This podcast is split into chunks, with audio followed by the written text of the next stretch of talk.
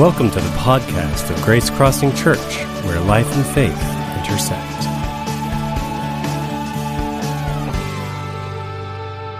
Well, we have reached uh, the halfway point of our series, Life in Gray, and we're so glad to have you either with us here for the first time or we welcome back all of our regulars as we continue our series.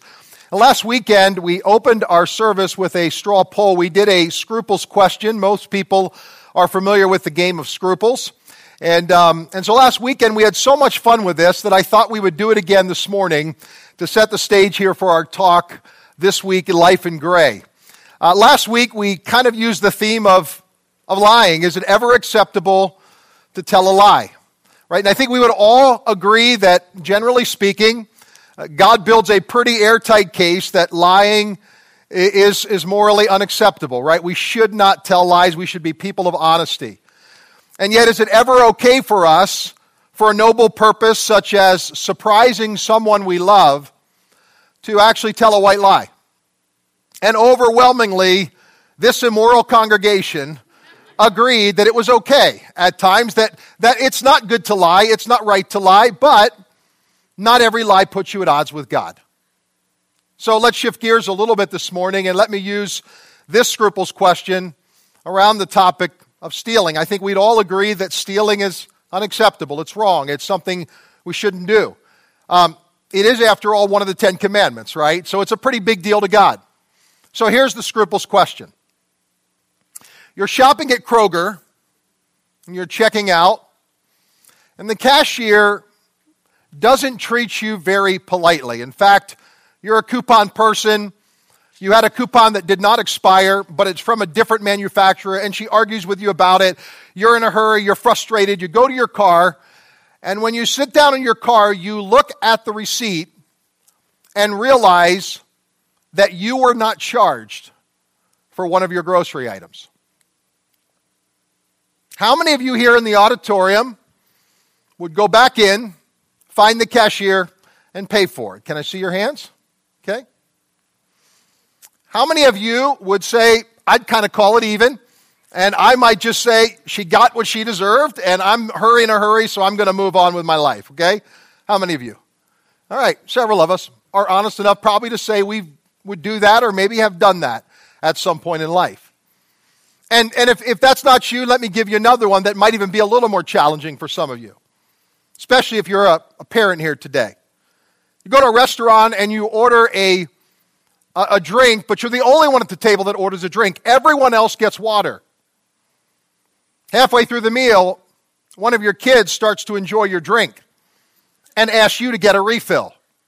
How many of you would get the refill? Can I see your hands?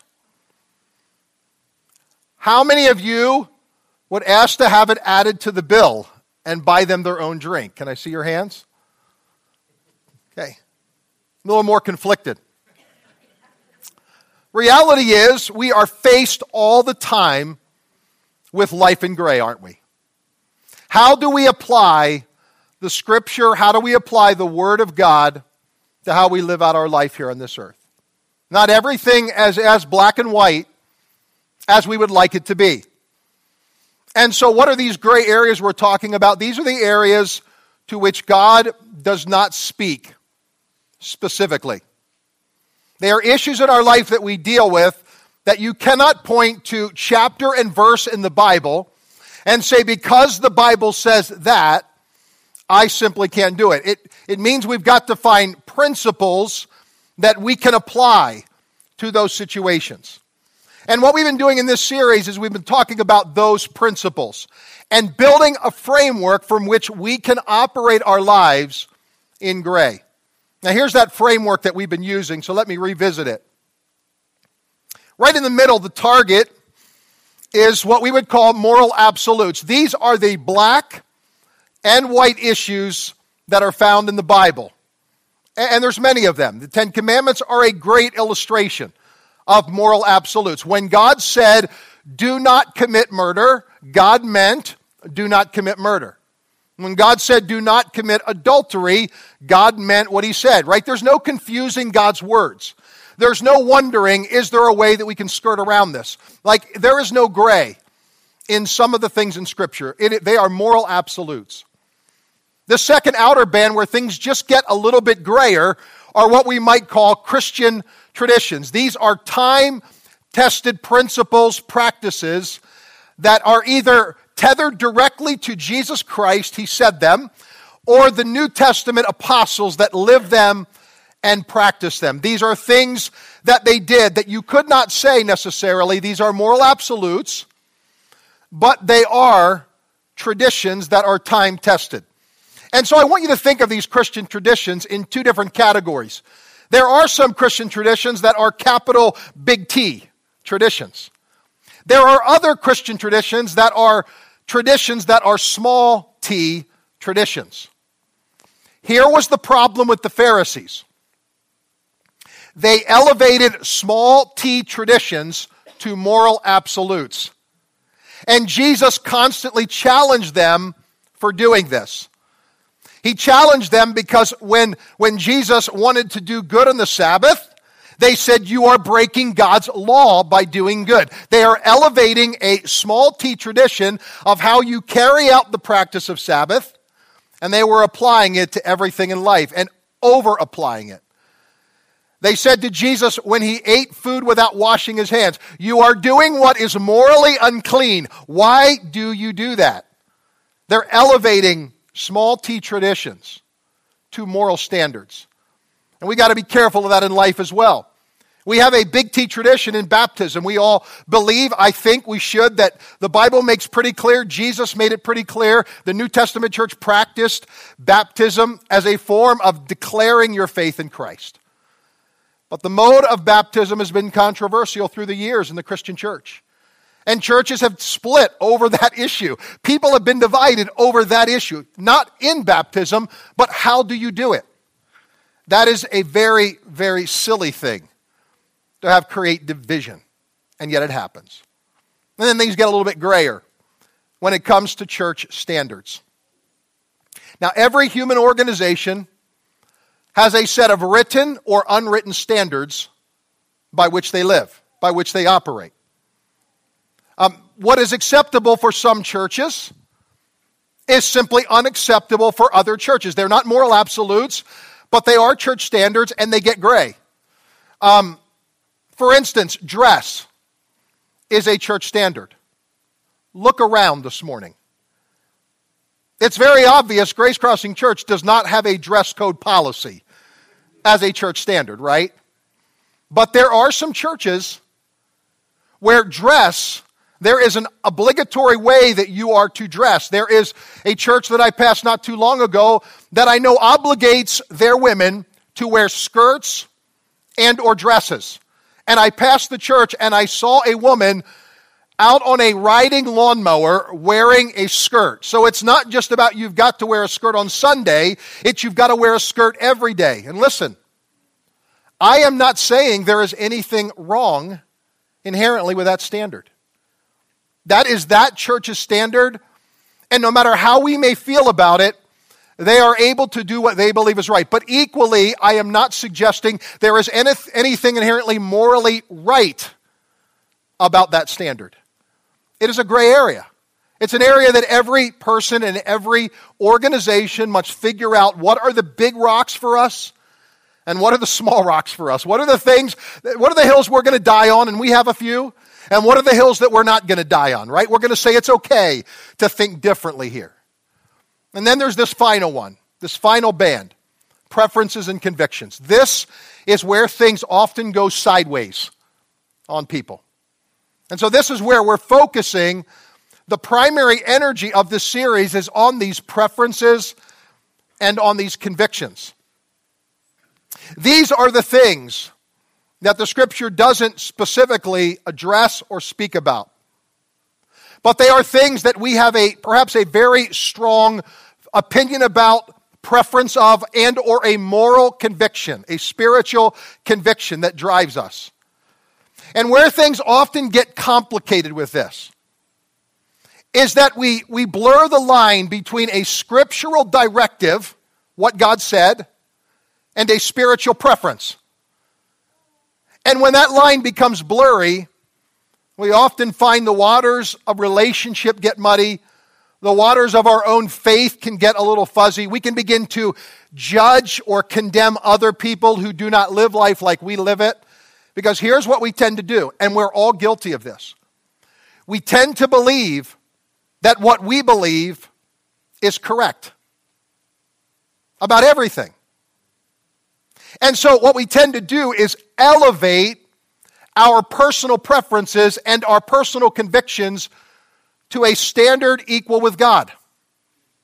We believe we become the standard bearer for, for Christ, for Christianity, and for the church.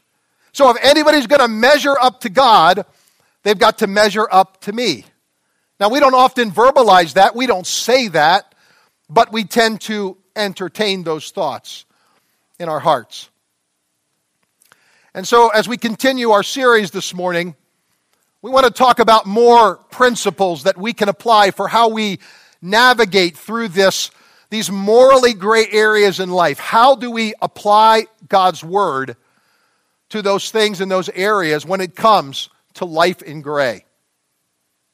Last weekend, I gave us two uh, guiding questions to help us out. And I told you these guiding questions were going to be really the significant ones that we would build the series on. Here was the what was one of them we talked about that I just want to touch on briefly again this morning. Is it positive? When it comes to the morally gray areas, I think we should ask ourselves often the question is it positive? 1 Corinthians says this. Chapter 15 verse 33, do not be deceived. Bad company ruins good morals. Now, here's the reality you and I are the sum total of the things that have influenced us in life. Our lives have been shaped and will continue to be shaped by the things that we allow to influence us. That's why I encourage people be very deliberate about the things that you allow to influence you and the people that you allow to influence you because we are a byproduct of those things in our life that influence us. The second guiding question that I want to drill down deeper on this morning, before we go into another text of Scripture and look at, how this is applied, is the question is it wise? Is it wise? And I think of all the questions you could ever ask yourself about life in gray, this one is the most foundational for two reasons. Number one, it is a question that is fairly easy to answer we can generally pretty quickly determine whether something is wise or whether it isn't. The second reason I think this is a great question is it is a question that you can ask for the rest of your life about every decision you will ever make. Listen, you will never get too old to ask yourself the question is this wise? You will never be gray enough to ask yourself that question. That question is so good and it's so significant that you can apply it to absolutely everything that you will ever do in your life. And it is in that the answer to that one question that can literally be the game changer when it comes to life in gray. So while I was in Bible college, one of the books I absolutely fell in love with in the New Testament. And to this day, I still absolutely love it. It's got to be ranked up there, at least in my top two. And it's the book of Ephesians. In the book of Ephesians, what Paul does is brilliant. In six chapters, he builds a powerful narrative for how we live life in gray. The first three chapters of the entire book, Paul devotes to helping us to recognize and celebrate all that God has done for us. The entire first part of the book is telling us all the things that we are in Christ because we've been adopted into God's family. And then, beginning at chapter 4, Paul makes a very hard shift. And the shift begins with these words Live your life, walk in a manner worthy of the calling to which you have been called. And here's what Paul is saying Do not continue to live your life the way you used to live it because you are not the person you used to be. You are a person that I've transformed. You are a person that I've changed. And because I've changed you, I want you now to begin to live out your life differently. And I want you to live your life as a reflection of me. And what Paul does next in Ephesians is he actually builds this, um, this, this narrative for what life looks like lived out in gray. And in this very practical, instructive section, Paul gives very detailed instructions about everything from sex to marriage, um, to, to the way we think, to the way we talk, to the things we joke about and laugh about. I mean, it is intense, it is thorough, and it's a little bit intimidating. Because here's what Paul says be imitators of God. Now, now talk about intimidating. God calls us to be imitators of Him. And so in the chapter, as he begins this, he starts talking about what this looks like when it's fleshed out. And he comes to a very powerful section, four, only four verses. But these verses provide a pathway for us for how we live our life in wisdom. How do we live out this guiding question of is it wise?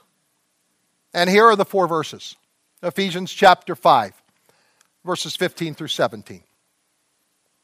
Be very careful then how you live, not as unwise, but as wise, making the most of every opportunity, because the days are evil.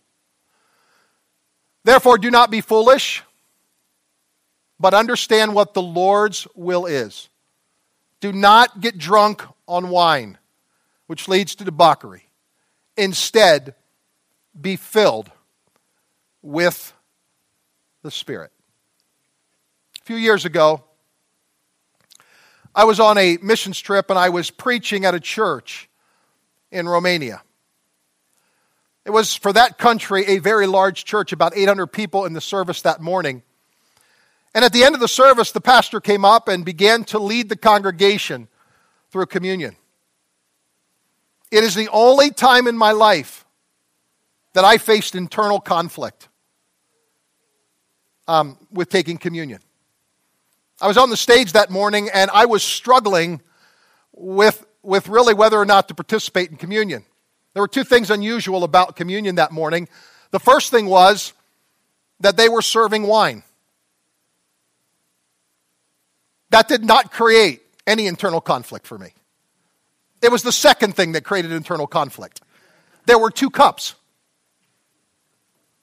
So, halfway through the distribution, I leaned over to the missionary pastor friend next to me and I said to him, Where are our cups? He said, They're coming. We drink last. Every single person was partaking of the same cups. And, and that was my moral dilemma in that moment. Not is there wine in those cups, but can I drink it and keep it down, knowing that hundreds of people have just enjoyed out of that same cup? I was in a part of having some moral conflict. It was a scruples moment for me. Thanks be to God that when we are weak, God is strong, right? I got it down, all right? I celebrated the Lord's body and his blood together with my Romanian family. Now, here's what Paul is saying. Apparently, in the Ephesian church, there were some, some, some people that were enjoying communion a little too much. They were loving the celebration a little too often. They were partaking of wine in excess to the point of drunkenness. And Paul writes and he offers um, really some incredible wisdom. He says, first of all, be careful how you live. Apparently, there were some that were so carefree, they were living carelessly. They had become so carefree in their thinking that they were making decisions that were terribly careless. And it was affecting not just them, it was affecting the body of Christ. It was affecting their reputation, the way that other people who were not believers were looking at their lives. And Paul writes to them And like a stern father, Paul issues this incredible warning the warning that we've given to every one of our kids do not get drunk. He issues a stern warning. And he also provides them a compelling motivation. Why? Because it leads to debauchery. Now, that's a word you don't hear very often, do you? And it's a word that the New Testament writers didn't use very often. In fact, it only appears three times in the entire New Testament. Here's what's interesting about it the word means wastefulness. So here's what Paul is saying drunkenness is a way that you waste a portion of God's life in you. It is a way that you waste an opportunity that God has given to you.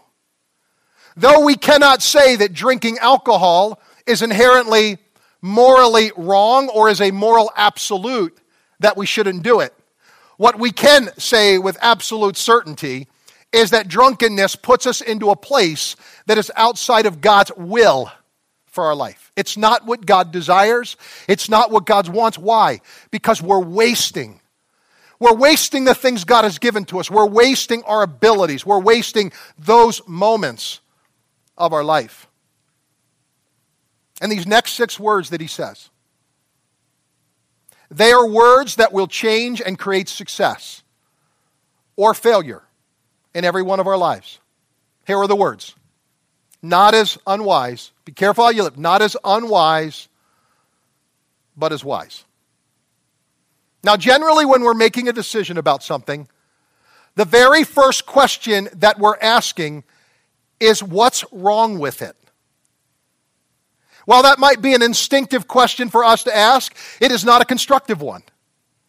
You know, there's this tendency to think that, that if it is not immoral, if it is not illegal, if it is not unethical, then it must be technically okay. We tend to believe that. We tend to think, listen, what can be so wrong with it when there's nothing that is technically wrong with doing it. So if God didn't specifically say it, then it's okay. Right? Well, here's the problem with that thinking. That thinking leads to something that we very infrequently will verbalize. In fact, it will most often never even rise to the, the point of conscious thought in our lives. And yet, it is the driving force behind that question. And it's this How close can I get to wrong without being wrong? Mean, that's really what we're thinking. Here's the Christian version of that. How can I get close to sin without sinning? And how far over the line of right into wrong can I go? And let me tell you, that's where it becomes a really slippery slope for many of us. Because we can tend to think that that, that, that if, it's, if it's not technically wrong, then it should be okay. I should have freedom and liberty to do it. And then how much can I do and get away with? And here's where we carry that logic. How close can I get to wrong without experiencing the consequences of it being wrong? In other words, how far can I go with what is immoral, potentially unethical, illegal without facing unmanageable consequences. How far over the speed limit can I go before I get pulled over and I get a ticket? Okay? Right?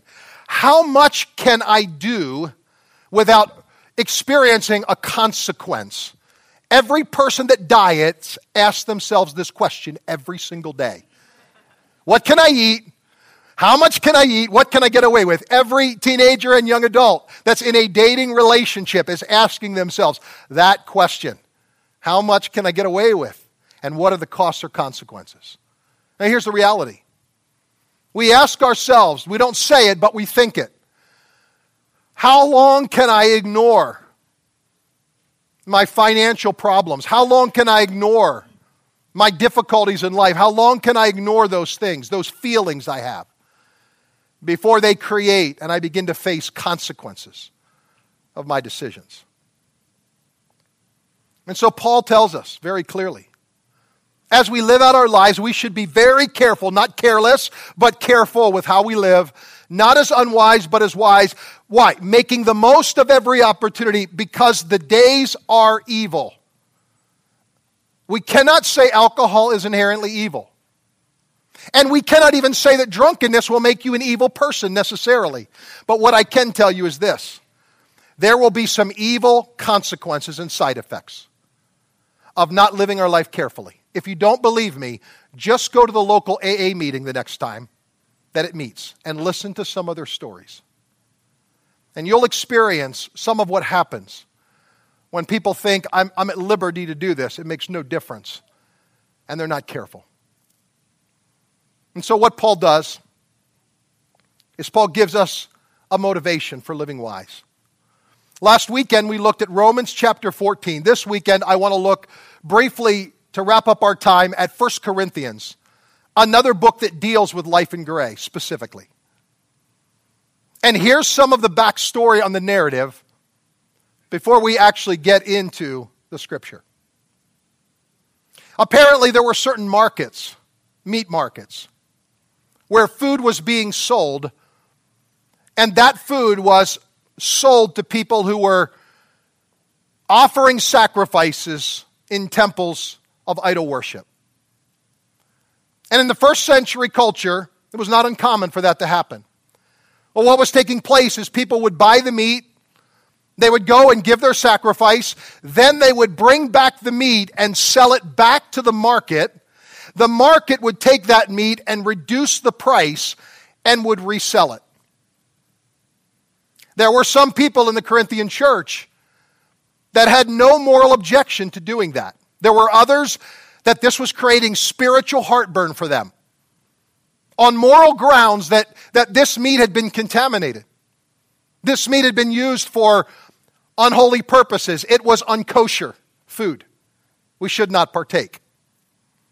And Paul writes his letter to address the conflict and the challenge of what do you do when you have a moral objection to something, when you feel like, listen, this is a gray area, God didn't tell us, Jesus never said what to do here, and we don't really know what our next step should be. They needed wisdom. And Paul writes to give it to them. 1 Corinthians chapter 8, beginning at verse 4. So then, about eating food sacrificed to idols. We know that an idol is nothing at all in the world and that there is no God but one. But not everyone possesses this knowledge. Some people are still so accustomed to idols that when they eat sacrificial food, they think of it as having been sacrificed to a god, and since their conscience is weak, it is defiled. But food does not bring us near to God. We are no worse whether we eat, we are no better if we do not. And here's what Paul is saying Paul is saying there is an obvious difference of opinion when it comes to celebrating a meal. Now, for me, I do some of the grocery shopping. And um, there are two places that we generally shop Kroger and Fresh Thyme. When I'm shopping at the butcher, I'm looking for really two things I'm looking for quality and I'm looking for value. And let's be honest, convenience, right? If you're already there, sometimes you go and you buy it. But if everything is the same with quality, then what's the determining factor often? It's the price, it's the value. And so, those who were bargain shoppers, any bargain shoppers here? They love the markets close to the temple because it's where you could get the best deals. You could walk home where everybody else is paying $2.99 a pound for ground beef, and you got it for 99 cents or a buck 29, and you're celebrating the fact that you got such a good deal the problem began to surface when people began to exploit where they were buying it. Let's jump over to chapter 10, verse 27. If someone who isn't a believer asks you to their home for dinner, accept the invitation if you want to. Eat whatever is offered to you without raising questions of conscience.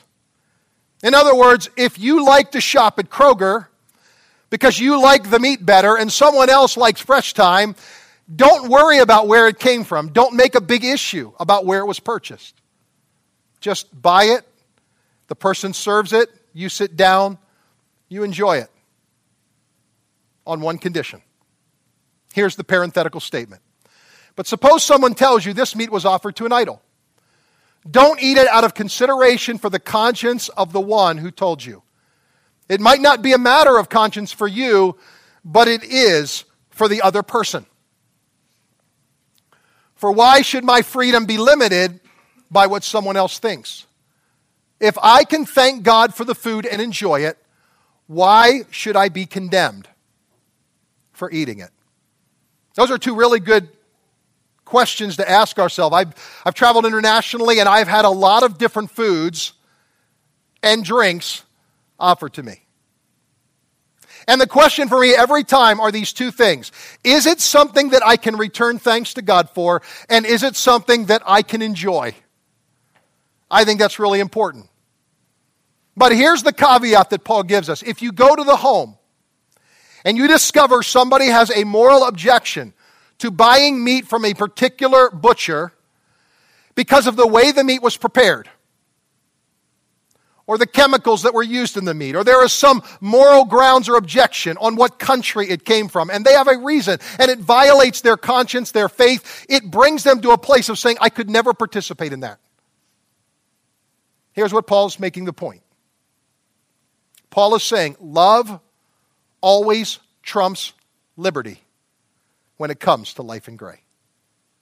Love always trumps liberty when it comes to life in gray. In other words, can you eat it? Yes. But here's the big idea today just because I can doesn't mean I should.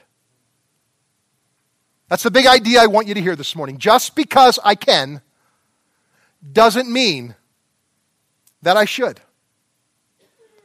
Because love always trumps liberty, we make sure that we care about other people, whether believer or unbeliever. How will my decision impact them? How will my choices influence them? How will my witness for Jesus Christ be impacted by what I'm about to do? Could this have consequences, intended or unintended, that I would rather avoid? Is it wise? Is it wise? And I think when we begin to think that and ask those questions, God then helps us to make the right God honoring decision as it relates to other people. Let's jump back to, to chapter 8, verse number 9 through 13. Be careful, however, that the exercise of your rights does not become a stumbling block to the weak. For if someone with a weak conscience sees you with all of your knowledge eating in an idol's temple, won't that person be emboldened to eat what is sacrificed to idols? So, this weak brother or sister for whom Christ died is destroyed by your knowledge. When you sin against them in this way, you wound their weak conscience. You sin against Christ. Therefore, if what I eat causes my brother or sister to fall into sin, I will never eat meat again, so that I will not cause them to fall. I want you to think about what Paul is suggesting here. Whenever I exercise physically, I am thinking about one person. When I exercise physically, I am dialed in on myself, my numbers, my time, my workout. And when I do exercise, which doesn't happen as often as it ought to happen, I'm not really thinking about people around me, right? I'm putting in my earbuds, and I'm really just focusing on what I'm doing. I can shut everyone else out around me. Well, that may be okay and acceptable when it comes to physical exercise, when it comes to your spiritual exercise of your freedoms, other people first. It matters what's happening to others around us. And what Paul is suggesting is this if what I do, whatever it is, even if I have all the liberty in the world to do it, if it causes somebody else to stumble and fall, Watch this. I do not just sin against them, I sin against Christ. Wow. That's sobering for me. That motivation alone makes me ever so careful about the way that I live out my life. Not in a legalistic way, but in a way that says I want to be sensitive and care about every other person and making sure that I'm putting their faith, their relationship with God, in front of my own prerogatives. Here's what Romans says about this, chapter 15. We who are strong ought to, ought to bear, bear with the failings of the weak and not to please ourselves. Each of us should please our neighbors for their good to build them up. This is all about how do we edify, how do we strengthen, how do we help another person along in their Christian journey. Somebody that is fumbling and stumbling along, trying to get their traction to their Christian faith. It is our responsibility who are strong to come alongside them and shoulder the load, to help them, and to allow nothing to get in the way of that, even if we have the prerogative and the privilege to do it. A few other final comments from Paul, and then we'll close. 1 Corinthians chapter 6. Let's go to chapter 6 first. I have the right to do anything. But you say not everything is beneficial. I have the right to do anything but I will not be mastered by anything. Now, here's what Paul is suggesting there are things in our life that we think we are in control of. But let me give you a good rule of thumb. If you don't control it, it controls you. If there's anything that you cannot say no to, that is something that has control. And what Paul is suggesting here is, is though something may be morally or culturally acceptable, it doesn't necessarily mean it is spiritually beneficial. It may not be helpful. It may not be the best thing for your life. And so in chapter 10, Paul says this, verse 23. He adds to that and says, I have the right to do anything, but not everything is beneficial. I have the right to do anything, but not everything is constructive. It's a good way to think about it. Because there are some behaviors that are destructive behaviors, there are others that are constructive behaviors.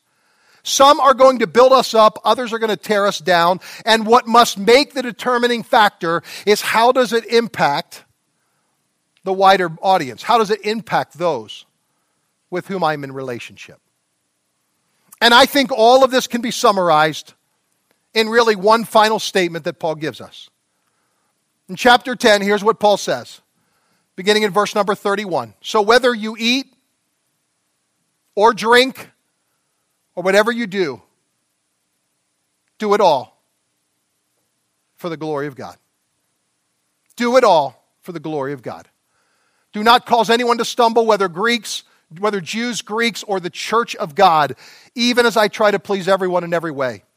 For I am not seeking my own good, but the good of many, so that they may be saved. At the end of the day,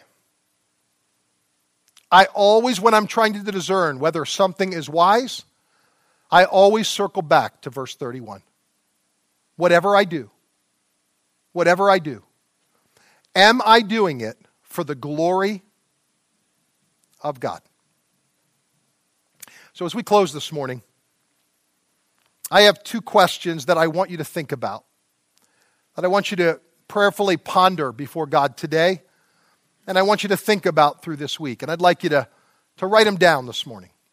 There are two questions that I think are critical to help us. As we think about navigating the waters of life in gray, how do we do this? How do we bring the principles of God and make them come alive? I think this question is perhaps one of the very best. Am I doing it for the glory of God? So here are the two questions when it comes to life in gray? What am I doing in my life that is glorifying God? When it comes to life in gray, what am I doing in my life that glorifies God?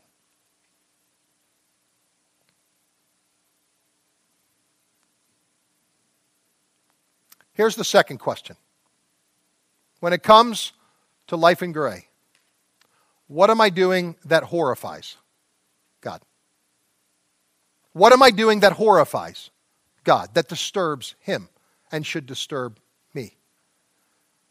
There are things that all of us have the privilege in these matters of gray to bring before God. And I said it the very first week, and I'll say it again. There are some of us here that need to loosen up. There are others of us that need to tighten up.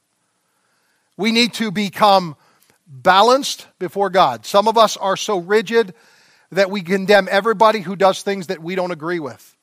Others of us, we are so loose and feel so much liberty that we have no standards for how we live out our life. We have no principles. And I think we've got to find that balance. And we only do that before God. We only do that by being honest before God. What is it in my life that glorifies Him? What is it in my life that horrifies Him? Thanks for listening. To learn more about Grace Crossing Church, including service times and directions, check us out on the web at www.gracecrossingchurch.net. We hope to see you at one of our upcoming weekend worship gatherings. Have a great day.